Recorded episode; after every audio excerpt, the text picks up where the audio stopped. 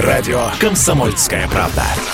Это корреспонденты в 400 городах России. От Южно-Сахалинска до Калининграда. Я слушаю радио «Комсомольская правда». И тебе рекомендую. Под капотом. Лайфхаки от компании «Супротек».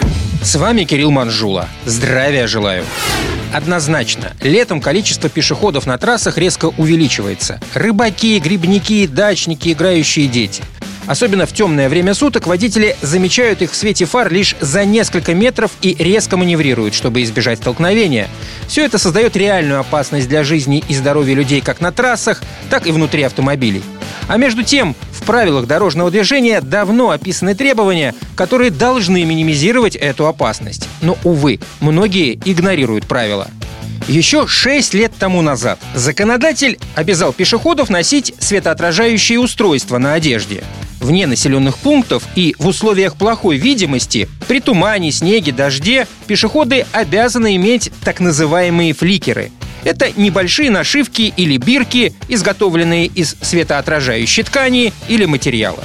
В свете фар в ночное время этот материал отражает свет и хорошо заметен издалека. Заметность человека увеличивается с 30 до 150 метров, а при дальнем свете фликеры заметны на расстоянии около 300 метров. Все это позволяет водителю вовремя оценить обстановку и сбросить скорость. Рекомендуется крепить фликеры не только на одежду, но и на санки, коляски, велосипеды и детские самокаты. Справедливости ради стоит вспомнить и об автомобилистах, ведь мы при выходе из машины мгновенно превращаемся в пешеходов. При выполнении работ на обочине водители и пассажиры обязаны иметь светоотражающие жилеты, которые теперь входят в обязательную комплектацию любого транспортного средства, как аптечка и огнетушитель. Такие изменения в правила дорожного движения вступили в силу три года назад.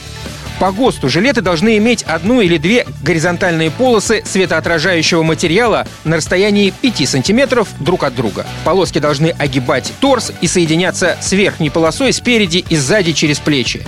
Светоотражающие элементы могут иметь три цвета – желтый, красный и оранжевый. Светоотражающие жилеты также видны за 300 метров в свете фар дальнего света и позволяют водителям хорошо видеть автомобилистов на проезжей части или на обочине. А теперь скажите, только честно, у вас такие жилеты есть в машине? На этом пока все. С вами был Кирилл Манжула. Слушайте рубрику «Под капотом» и программу «Мой автомобиль» в подкастах на нашем сайте и в мобильном приложении «Радио Комсомольская правда», а в эфире с понедельника по четверг в 7 утра. И помните, мы не истина в последней инстанции, но направление указываем верное.